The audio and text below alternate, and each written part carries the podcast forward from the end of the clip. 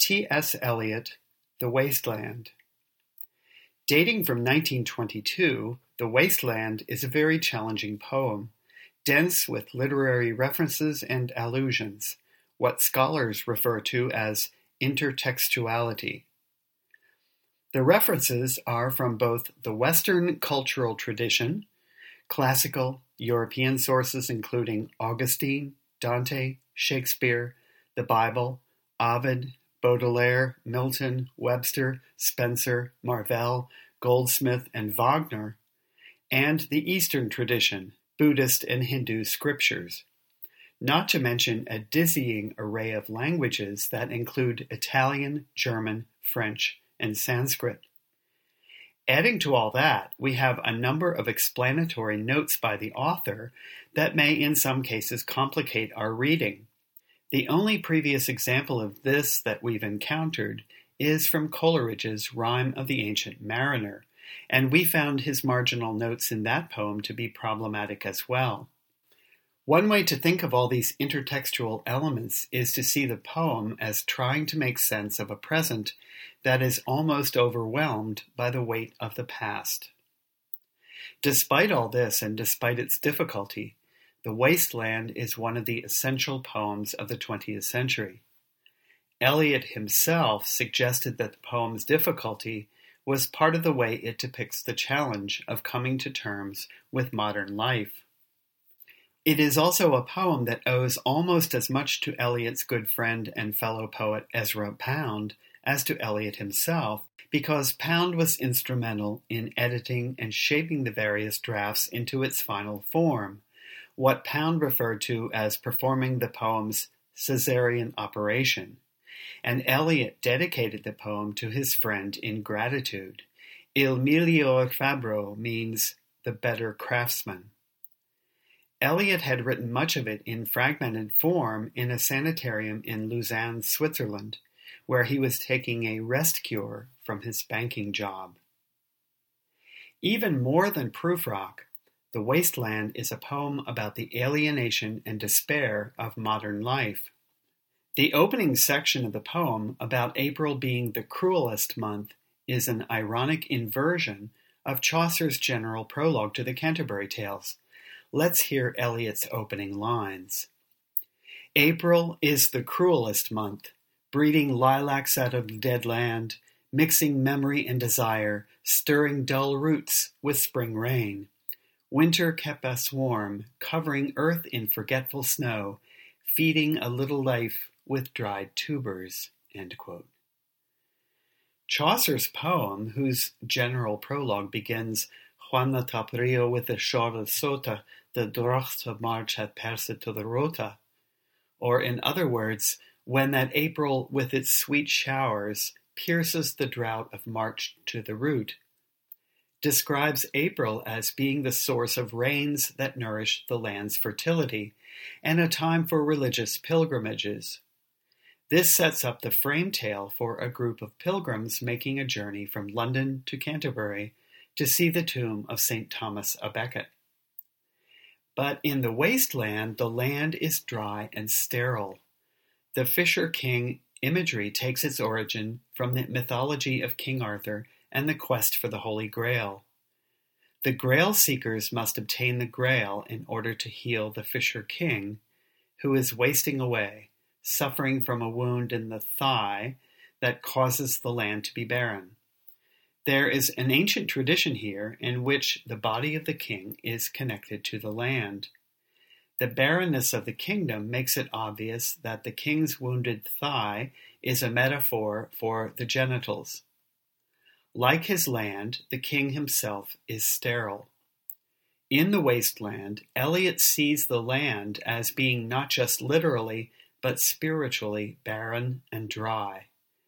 The poem is filled with references to death, decay, lovelessness, and the emptiness of modern life.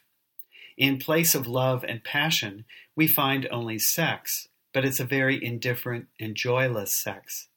Yet, for all that, the wasteland does offer a vision of redemption and restoration. Let's look at some other mythological allusions that are important to the poem. You might recall the legend of Philomela, the nightingale, from when we looked at John Keats's The Eve of St. Agnes.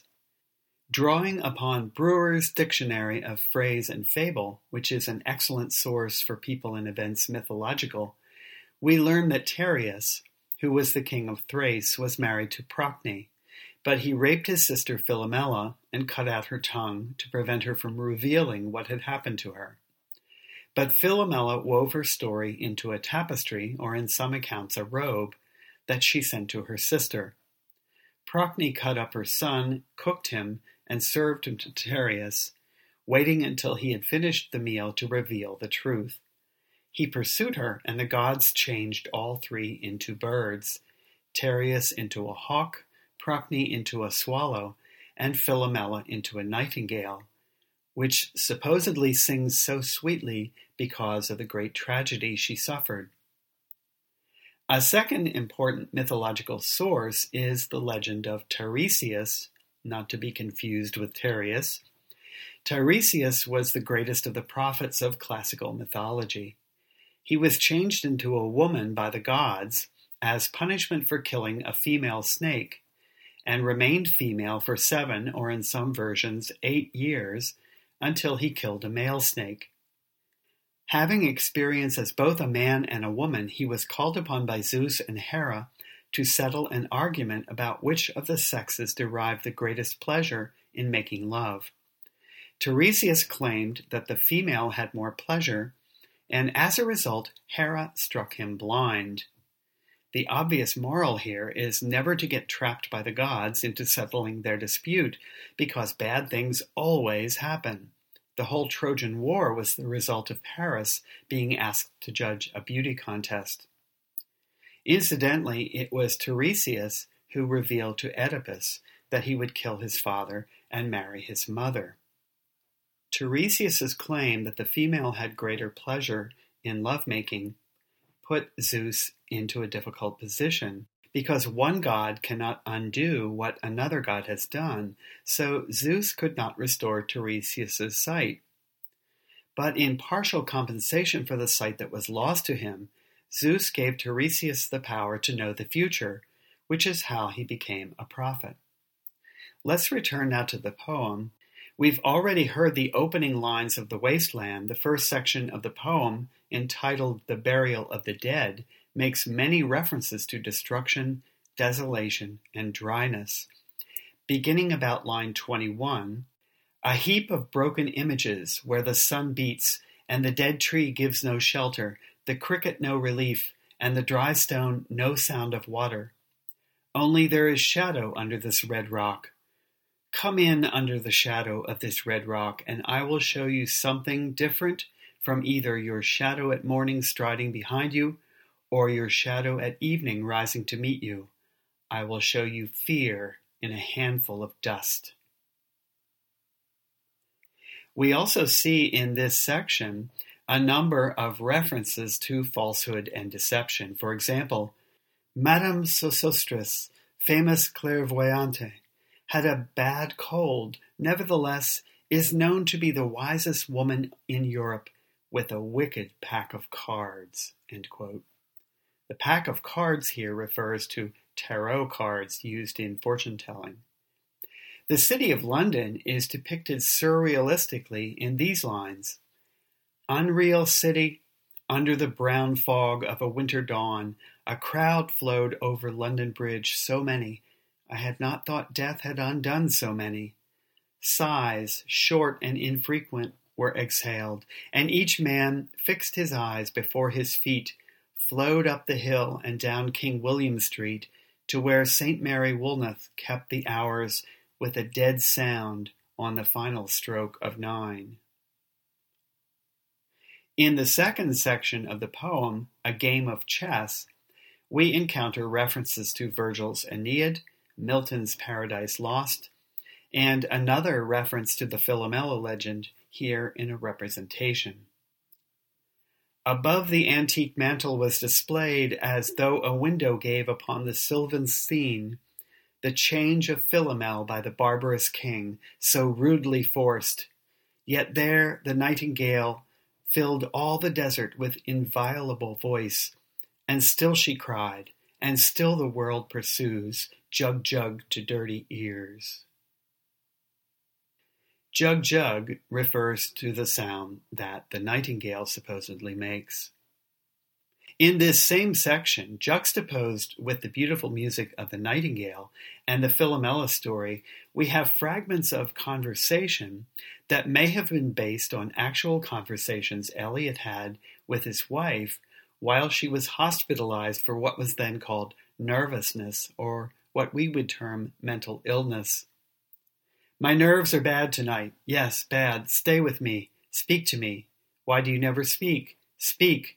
What are you thinking of? What thinking? What? I never know what you're thinking. Think.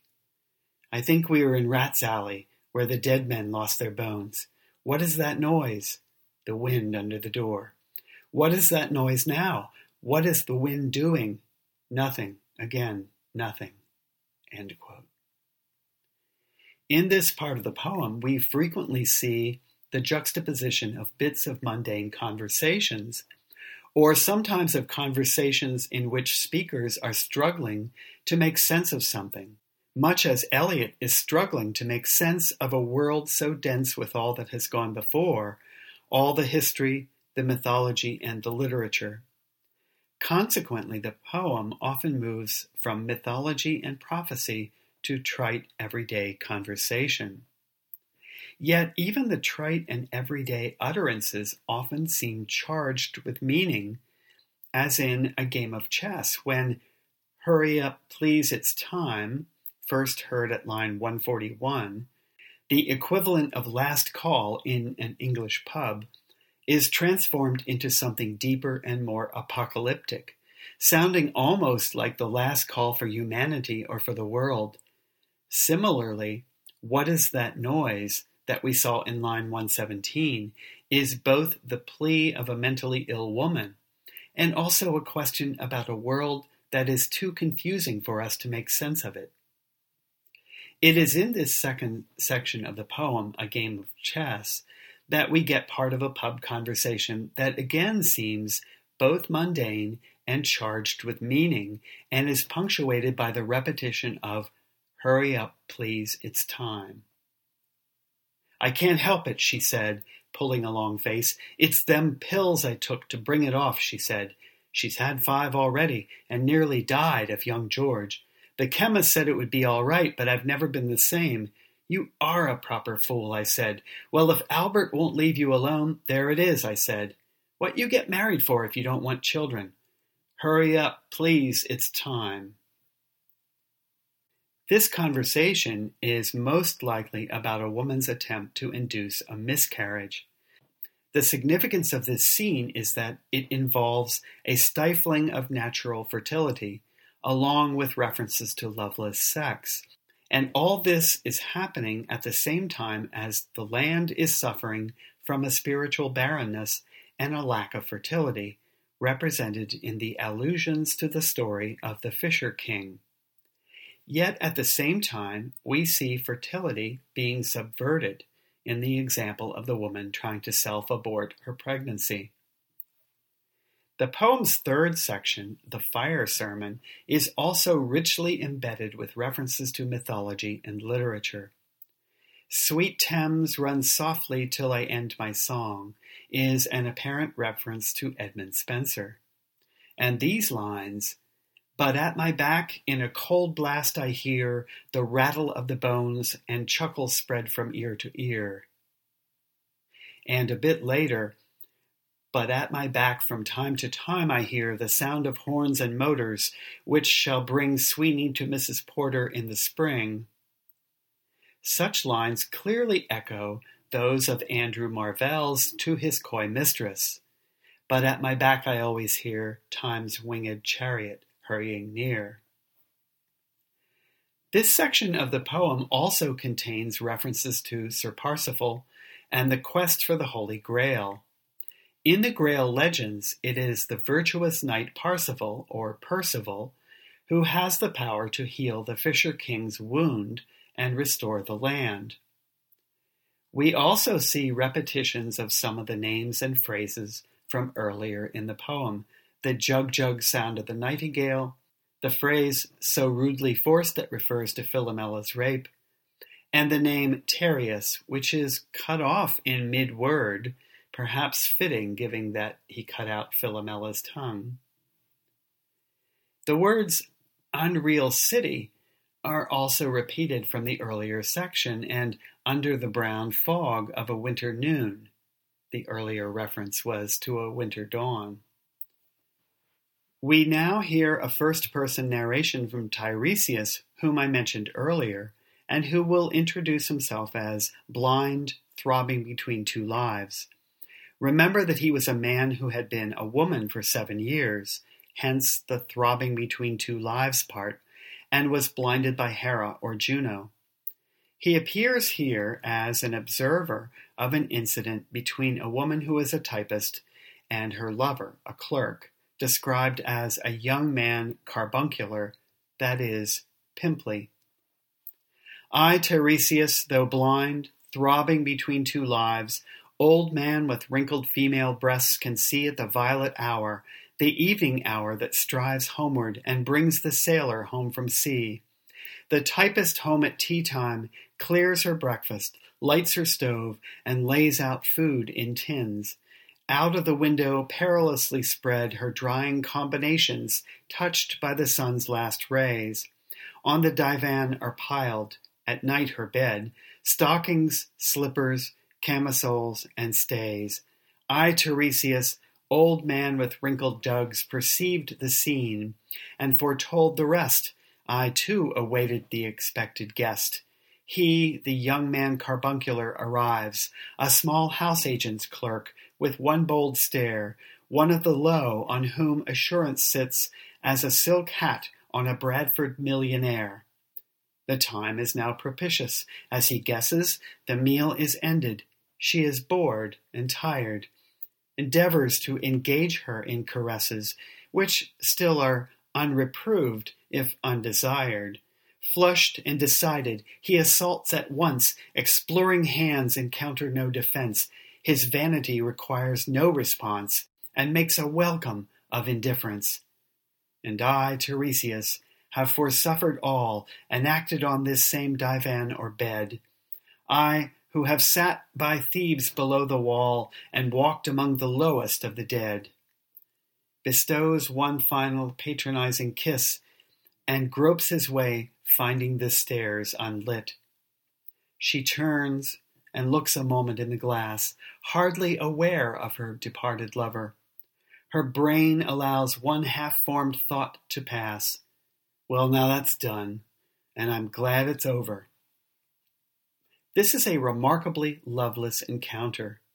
After their dinner, food laid out from tins, the young man gropes the young woman, finds her indifferent to his caresses, and the two have sex.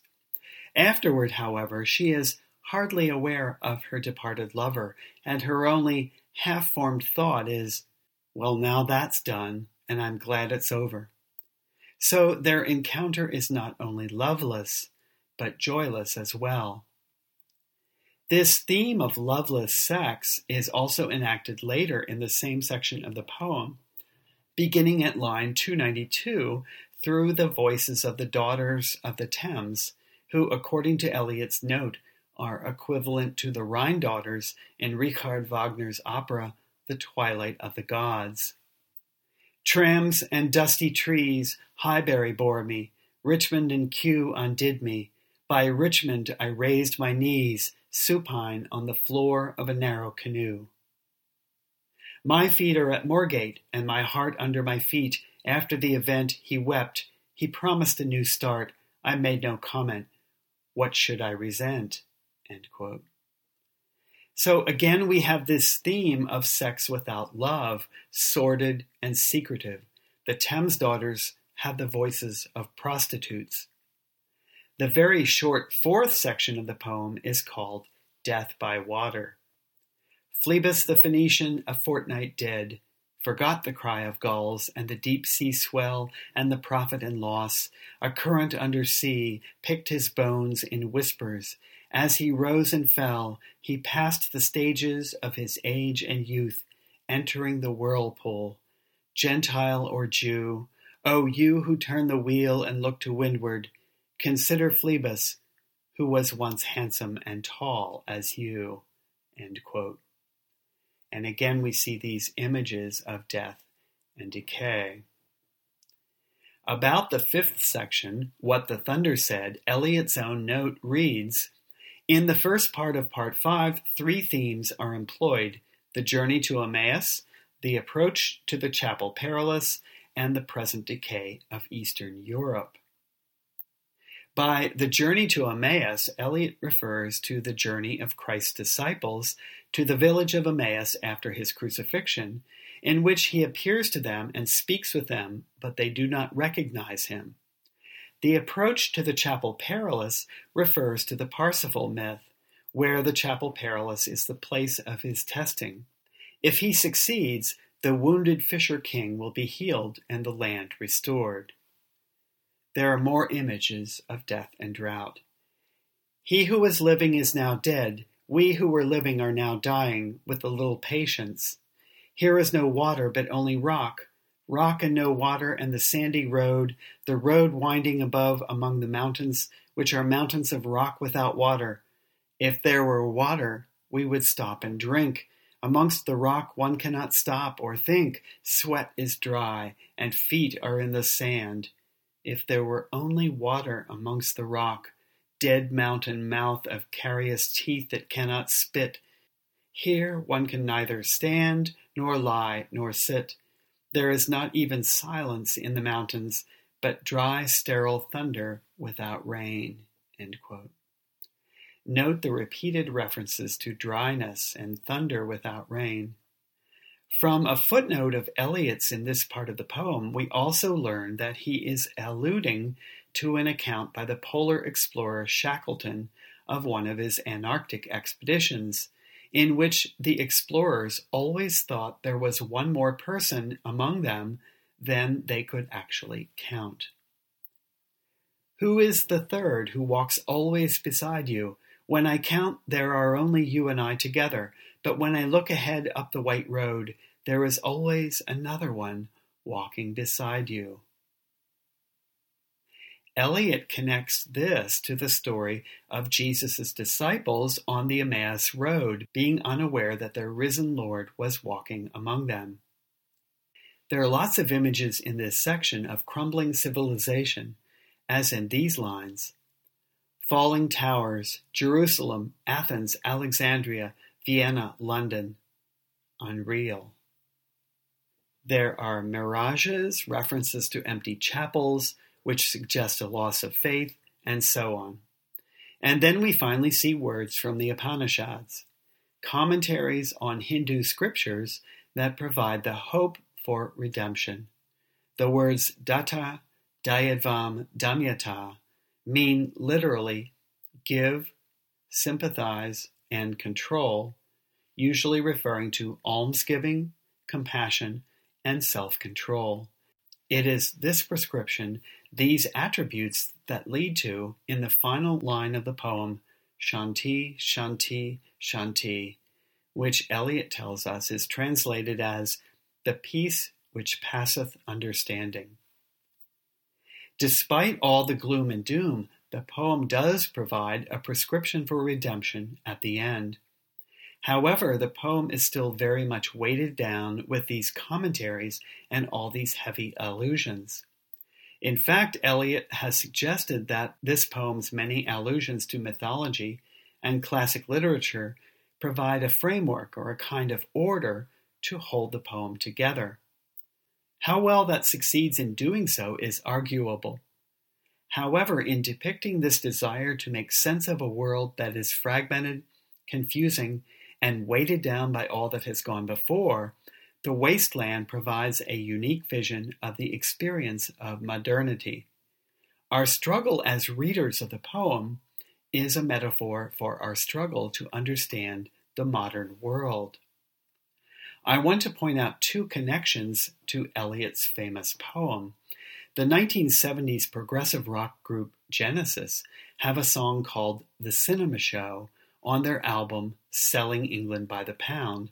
that is a loose adaptation of the love affair scene between the typist and the young man Carbuncular, and also includes references to Tiresias, though the Genesis version is rather more optimistic in tone than Eliot's. The lyrics go, Home from work our Juliet clears her morning meal. She dabs her skin with pretty smells concealing to appeal. I will make my bed, she said, but turned to go. Can she be late for her cinema show? Romeo locks his basement flat and scurries up the stair, with head held high and floral tie, a weekend millionaire. I will make my bed with her tonight, he cries. Can he fail, armed with this chocolate surprise? Take a little trip back with Father Tiresias. Listen to the Old One speak of all that he has lived through. I have crossed between the poles. For me there is no mystery. Once a man like the sea I raged, once a woman like the earth I gave. But there is in fact more earth than sea.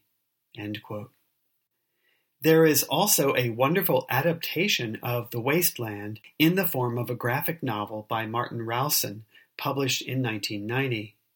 Rowson's version of the poem is a parody in the style of a hard-boiled detective film noir of the 1940s.